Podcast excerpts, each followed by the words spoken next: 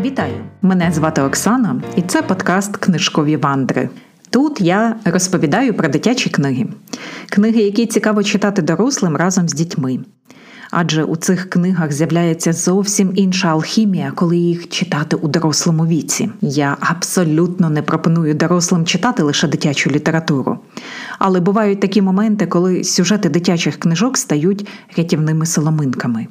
Вони допомагають краще дати раду непростим життєвим обставинам.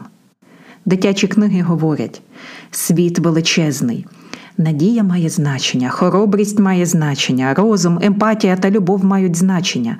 Тож я цілком поділяю думку письменника Клайва Люїса. Кожна людина колись стане настільки дорослою, що знову почне читати казки. Поміж повітряних тривог, вибухів, в яких винна країна терорист Росія, бережіть себе.